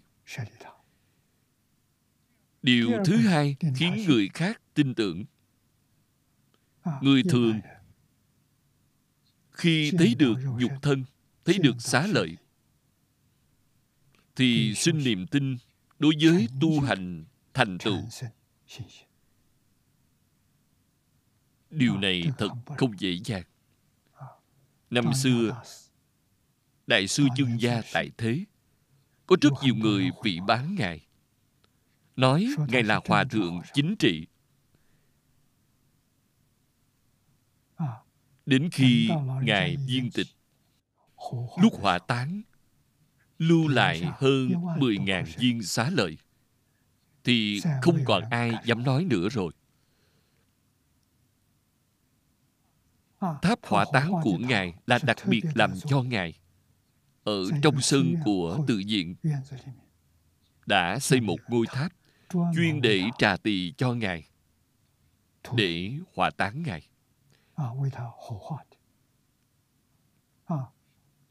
Lúc nhặt xá lợi. xá lợi lớn. đại khái lớn giống như hạt đậu nành vậy. Có hơn hai ngàn viên còn có xá lợi hoa xá lợi hoa viên lớn xá lợi nhỏ lớn giống như hạt đậu xanh vậy. lớn giống như hạt gạo vậy. Tổng cộng có hơn 10.000 viên. Xưa nay chưa từng có thù thắng hơn như vậy. Vậy sao không? còn ai dám nói thêm nữa. Đã khiến họ tin tưởng rồi. Thứ ba vì báo ơn báo ân là đệ tử chúng ta. Đệ tử chúng ta thấy được thầy. Thấy được những tiền bối ấy. Có thành tựu thù thắng như vậy. Nên xây tháp kỷ niệm quý ngài. Xây tháp cúng dường quý ngài. Đó là báo ân. cho nên, có ba ý nghĩa như vậy. Trong kinh pháp hoa nói, các phật diệt độ rồi.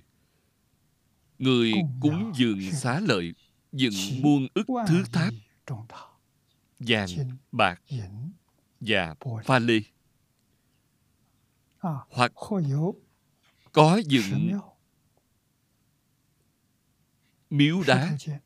Xây dựng bằng đá hoặc là dùng chiên đàn và trầm thủy. Trầm thủy là hương. Chính là đàn hương. Gỗ mật cùng gỗ khác dùng vật liệu khác gạch ngói bùn đất thảy đều được. hoặc ở trong đồng trống chứa đất thành miếu phật.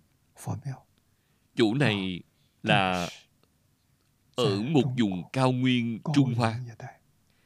giống như tây tạng. đều là ở núi sâu trên núi cao. chúng ta nhìn thấy lấy vật liệu tại chỗ dùng đá chất lên thành miếu phật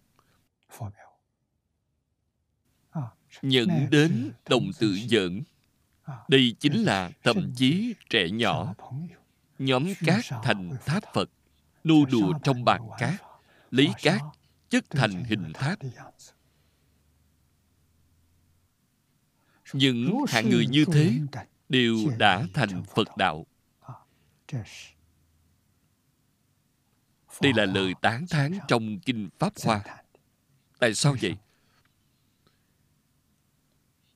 bởi trong tâm có phật. Đối với phật có cung kính.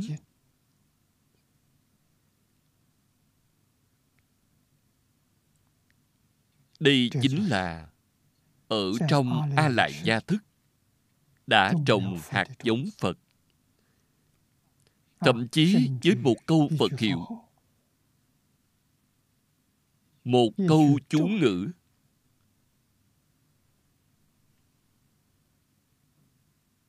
quý vị niệm.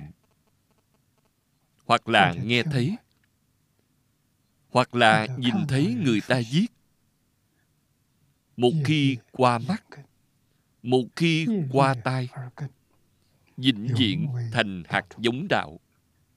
Hạt giống này trong a lại gia thức sẽ không tiêu mất. Vậy sao? không chắc là khi nào có duyên gặp được. chủng tử này gặp duyên sẽ chín mùi. khai hoa kết quả.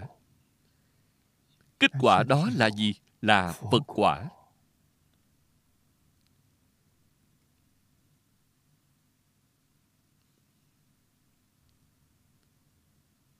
Tượng là chỉ cho tượng phật. Theo kinh tăng nhất a hàm.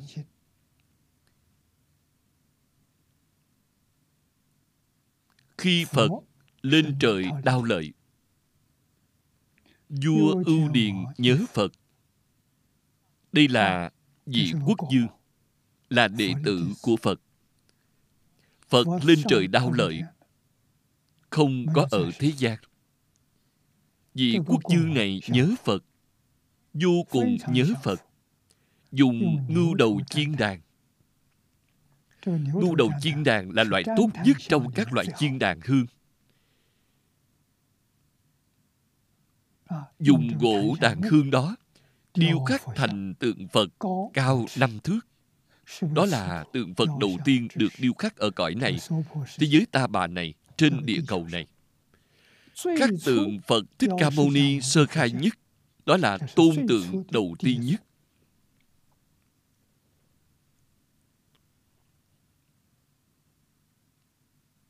Trong kinh pháp hoa nói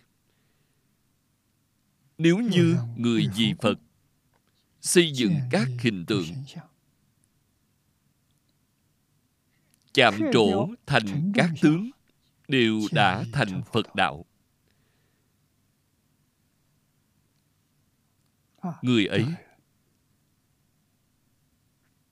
khắc thành một tôn tượng phật. Một tôn tượng bồ tát. Một tôn tượng a la hán. công đức đều không thể nghĩ bàn.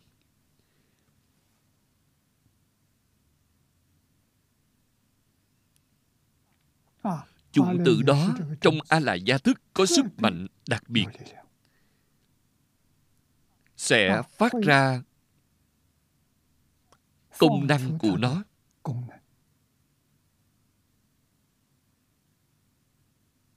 Giúp quý vị thành đạo. nhân tốt duyên tốt của quý vị. Quý vị sẽ được thân người gặp thiện tri thức. Một đời có thể thành tựu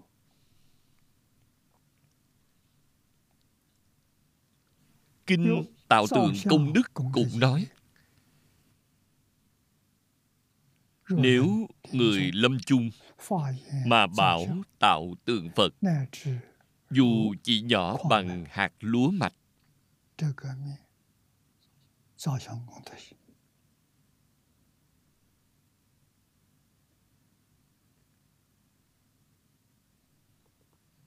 Chữ này đọc là khoáng khoáng mạch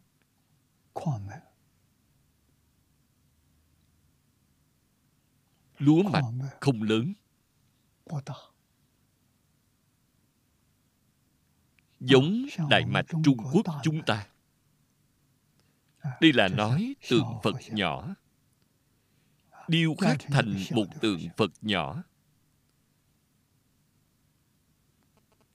Thì trừ được tội của 80 ức kiếp sanh tử trong cả ba đời. Chúng ta tin tưởng được hay không?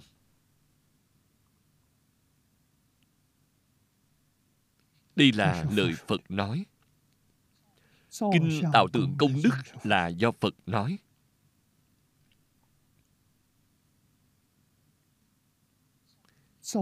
Tạo một tôn tượng lúa mạch là lớn nhỏ chẳng hạn như là lớn nhỏ. tạo tượng dù chỉ như lúa mạch thì trừ được tội sanh tử của 80 ức kiếp trong ba đời.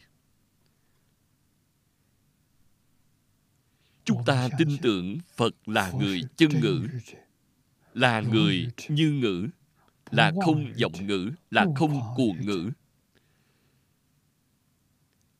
Lời Phật mà không tin tưởng thì quý vị còn tin ai được chứ?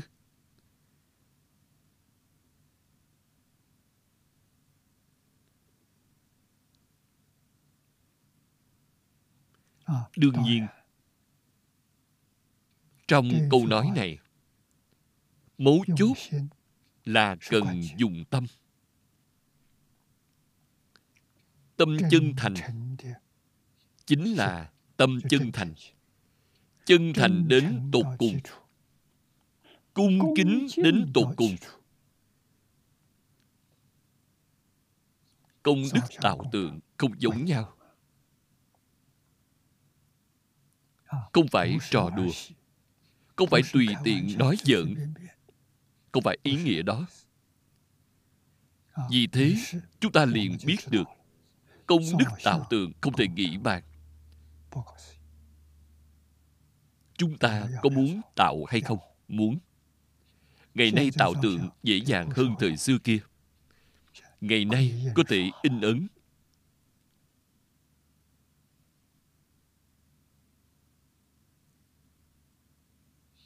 Mang theo tiện lợi. Tấm lớn tấm nhỏ. thậm chí thường xuyên mang trong túi sách. Niệm niệm không quên. Lúc đi du lịch, trọ trong khách sạn, bức hình nhỏ đó giống tấm áp phích, có thể cúng ở trong phòng. Có thể mặc đối trước tượng phật làm thời khóa công phu sáng tối. Thật tiện lợi. Làm các hoạt động lớn, có thể để ở giảng đường của chúng ta có thể để ở đại điện của chúng ta. Dùng máy ảnh chụp lại. Phóng lên màn ảnh. thì giống như đại điện không khác gì. Kỹ thuật ngày nay làm được. Cho nên đệ tử nhà phật chúng ta có cơ hội đi ra ngoài du lịch. nhìn thấy tượng phật trang nghiêm. cần nên chụp hình lại nên lưu thông. rất nhiều người chưa có đến núi ngũ đài chưa có đến núi nga mi. Chúng ta người đã đi thì chụp lại thì họ đều có duyên thấy được.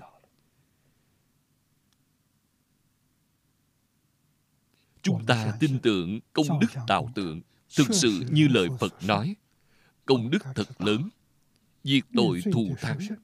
không phải chúng ta có thể tưởng tượng được đâu là thật chứ không phải giả.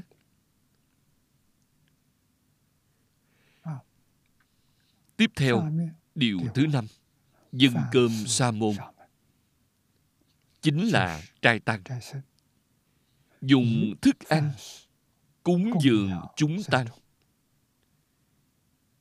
nhu cầu của người xuất gia. Ba y một bình bát là tài sản của họ nhu cầu mỗi ngày chính là một bữa cơm. họ sáng tối đều không ăn chỉ một bữa cơm vào buổi trưa. Giữa ngày ăn một bữa.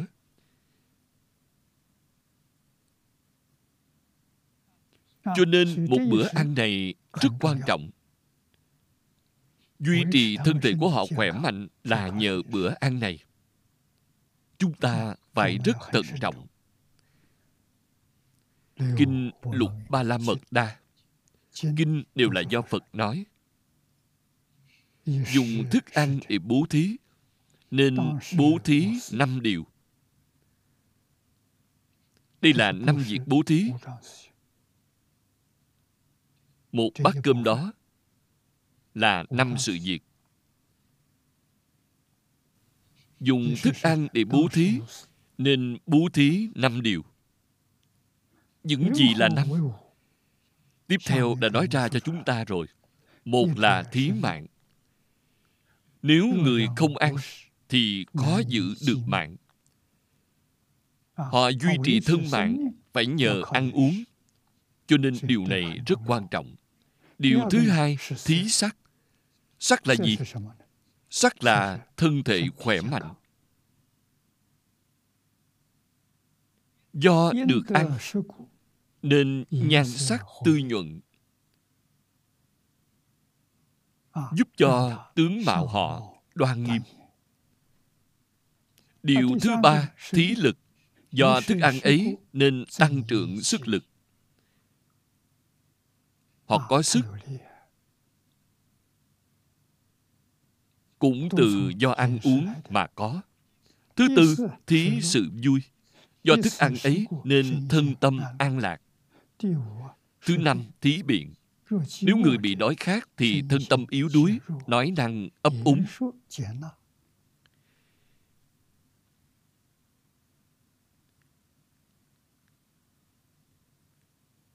Điều này, người đến lúc tuổi già,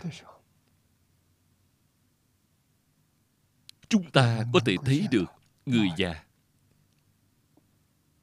Mắt thì hoa tai thì nghịnh ngạn giọng nói thì khác.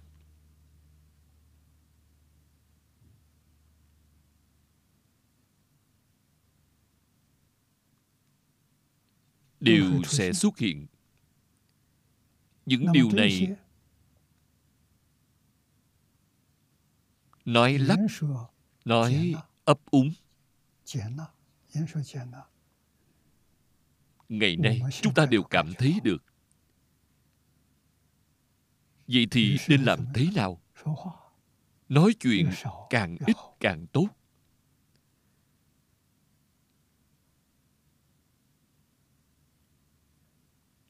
Người niệm phật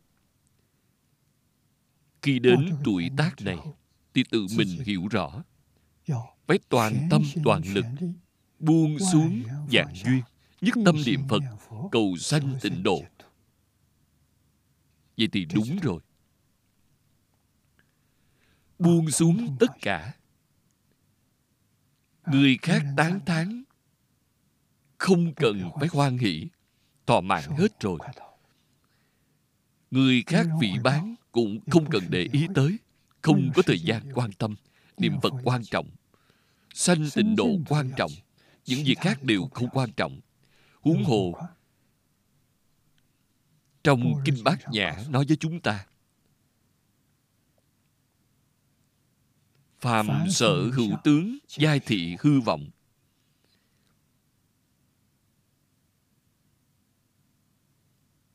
Nhất thiết hữu vi pháp như mộng huyễn bào ảnh. Nhất thiết pháp vô sở hữu tất cánh không bất khả đắc. Thường thường để ở trong tâm. Tất cả cảnh giới cảnh giới sáu trần mà sáu căn tiếp xúc thoáng qua như mây khói. không còn nữa. Hãy nắm chắc phật hiệu. Niệm phật quan trọng. cầu sanh tịnh độ quan trọng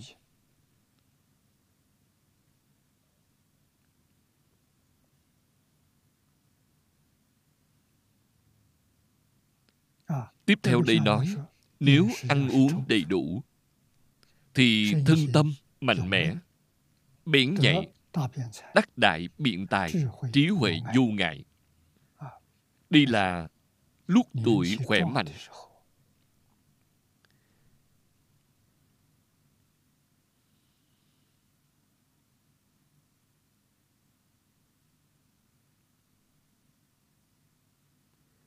trong sách hội sớ nói.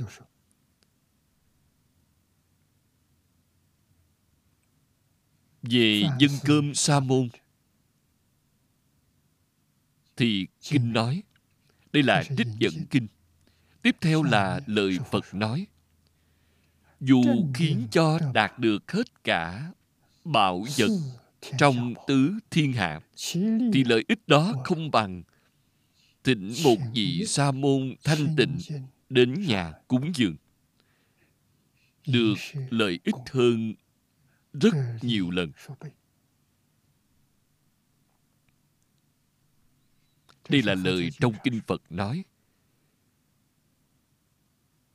Trước hết nói ví dụ. Ví dụ này mạng là viên mãn, tứ thiên hạ chính là bốn bộ châu lớn tất cả bảo vật. Quý vị nói khiến họ đạt được vật báo của cả tứ thiên hạ. lợi ích này lớn biết chừng nào?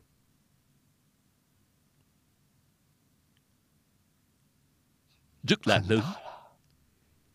nhưng phật nói không bằng thịnh một sa môn thanh tịnh. mời vị ấy về nhà cúng dường vị ấy ở trong nhà cúng dường một bữa cơm. Lợi ích đạt được này. so với đạt được bảo vật đầy cả tứ thiên hạ còn lớn hơn nhiều.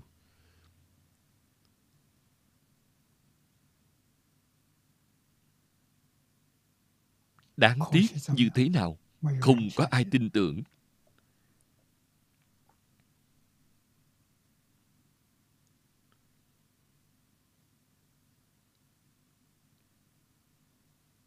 lúc tôi mới học phật. Là lúc hoàn cảnh đời sống của tôi khổ nhất.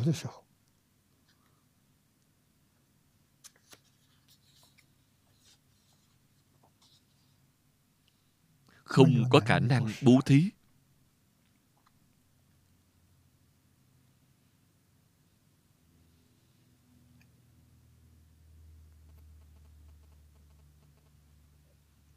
đại sư chương gia dạy tôi.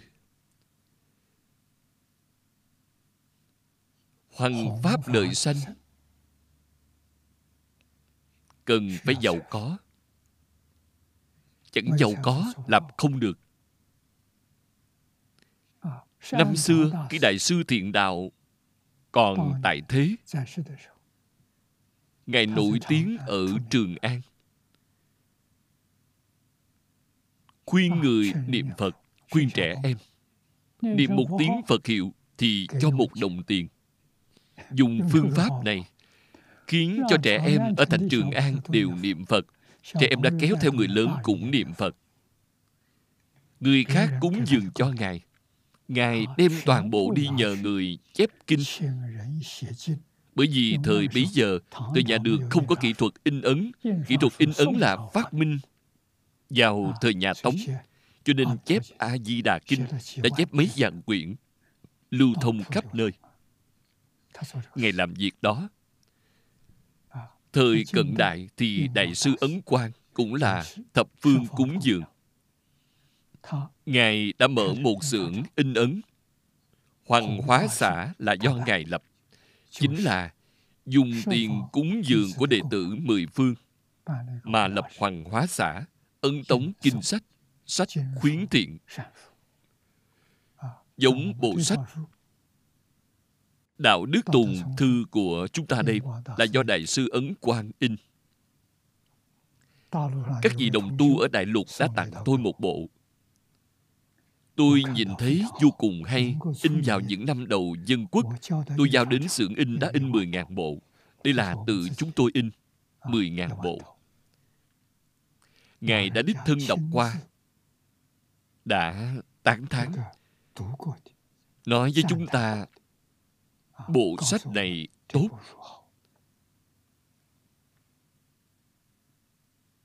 Làm sao được giàu có? Đi đến đâu tìm? Không thể tìm. Đã tìm thì tham tài rồi. Cho nên thầy nói với tôi, phải bố thí. Bố thí tài được giàu có bố thí pháp được thông minh trí huệ.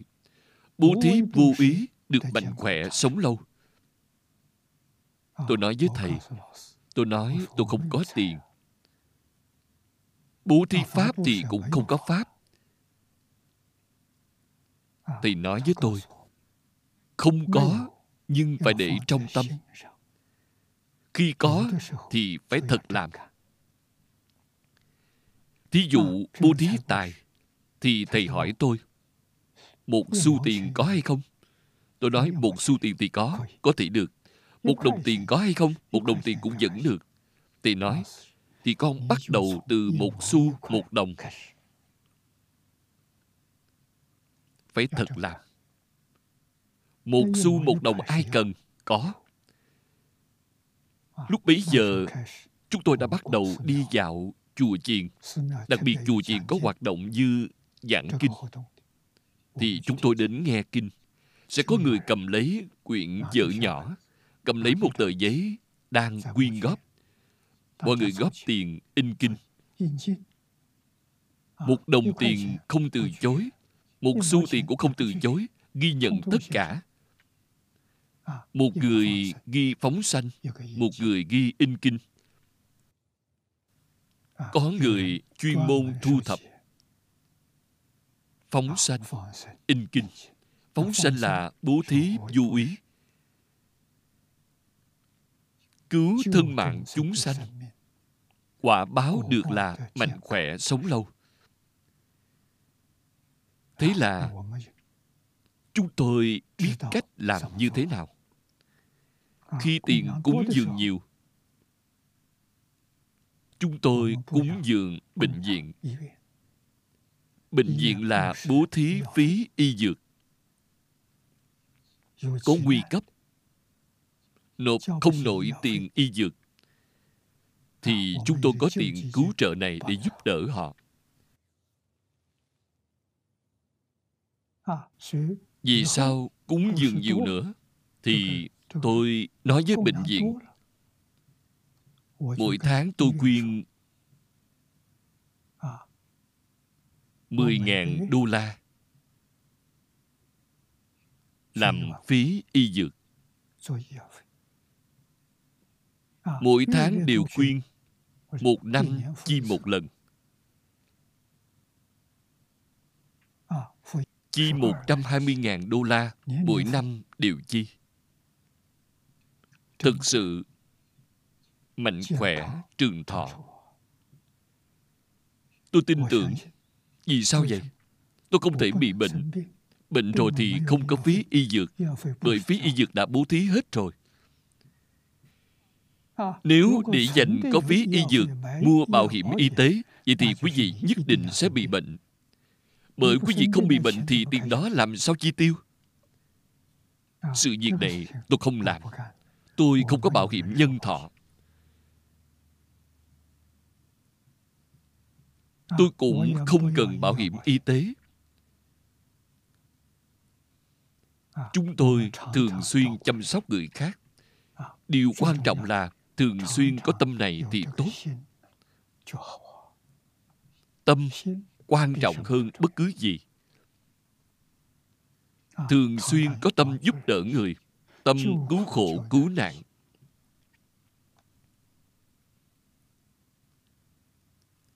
phải biết chính mình tu làm sao? đoạn tất cả ác tu tất cả thiện. thiện ngay trong thiện không gì qua được niệm phật là thiện lớn nhất. Trong thiện pháp thế gian thì tiếp nối huệ mạng phật là thiện lớn nhất. Vì dạng thánh kế tuyệt học là thiện lớn nhất. Chúng ta phải toàn tâm toàn lực giúp đỡ họ. Tuyệt học không thể đứt đoạn ở thế hệ chúng ta đây. Phải truyền xuống tiếp. Văn hóa truyền thống quan trọng. Tại sao vậy? Bởi Phật Pháp là xây dựng trên nền tảng của văn hóa truyền thống và văn tự. Kinh là viết bằng chữ Hán, là viết bằng văn ngôn văn. Nếu văn hóa truyền thống, chữ Hán, văn ngôn văn không còn nữa, thì kinh Phật không còn ai có thể đọc hiểu. Thế thì rất đau xót. Cho nên yêu cầu cấp bách ngày nay toàn thế giới đều cần cần người hiểu được chữ hán cần người hiểu được văn ngôn văn.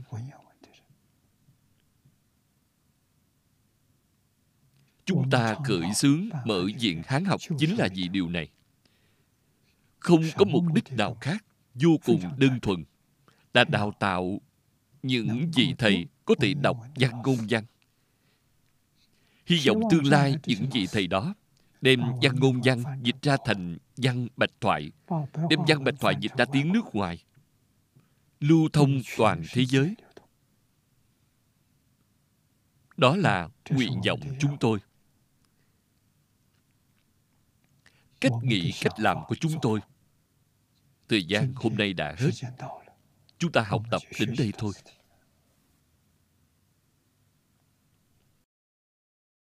Nguyện đem công đức này hướng về khắp tất cả đệ tử cùng chúng sanh đều sanh nước cực lạc chóng viên thành phật quả rộng độ khắp chúng sanh. Nam mô a di đà phật.